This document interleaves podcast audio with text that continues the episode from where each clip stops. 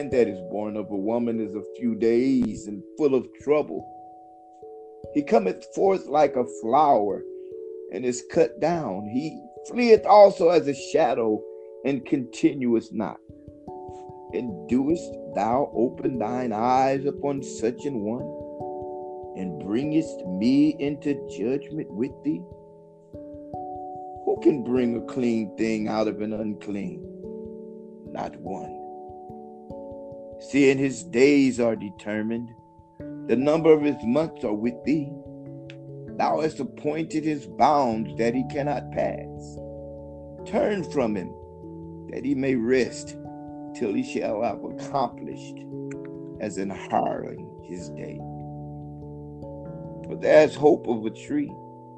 If it be cut down, that it will sprout again, and that the tender branch thereof will not cease.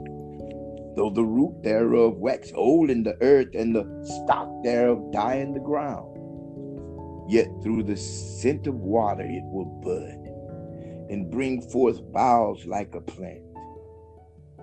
But man dieth and wasteth away. Yea, man giveth up the ghost. And where is he? As the waters fail from the sea, and the flood decayeth and drieth up, so man lieth down, riseth not, till the heavens be no more.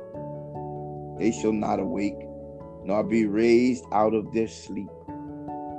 Oh, that thou wouldest hide me in the grave, that thou wouldest keep me secret until thy wrath be past, that thou wouldest appoint me a set time and remember me. If a man die, shall he live again? All the days of my appointed time will I wait till my change come. Thou shalt call, and I will answer thee. Thou wilt have a desire to the work of thine hands. For now thou numberest my steps. Doest thou not watch over my sin? My transgression is sealed up in a bag, and thou sewest up mine iniquity. And surely the mountain falling cometh to naught, and the rock is removed out of its place. The waters wear the stones.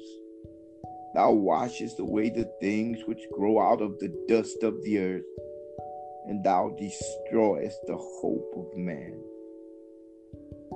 Thou prevailest forever against him, and he passes.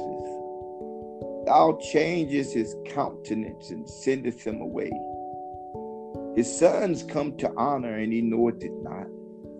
And they are brought low, but he perceiveth it not of them. But his flesh upon him shall have pain, and his soul within him shall mourn.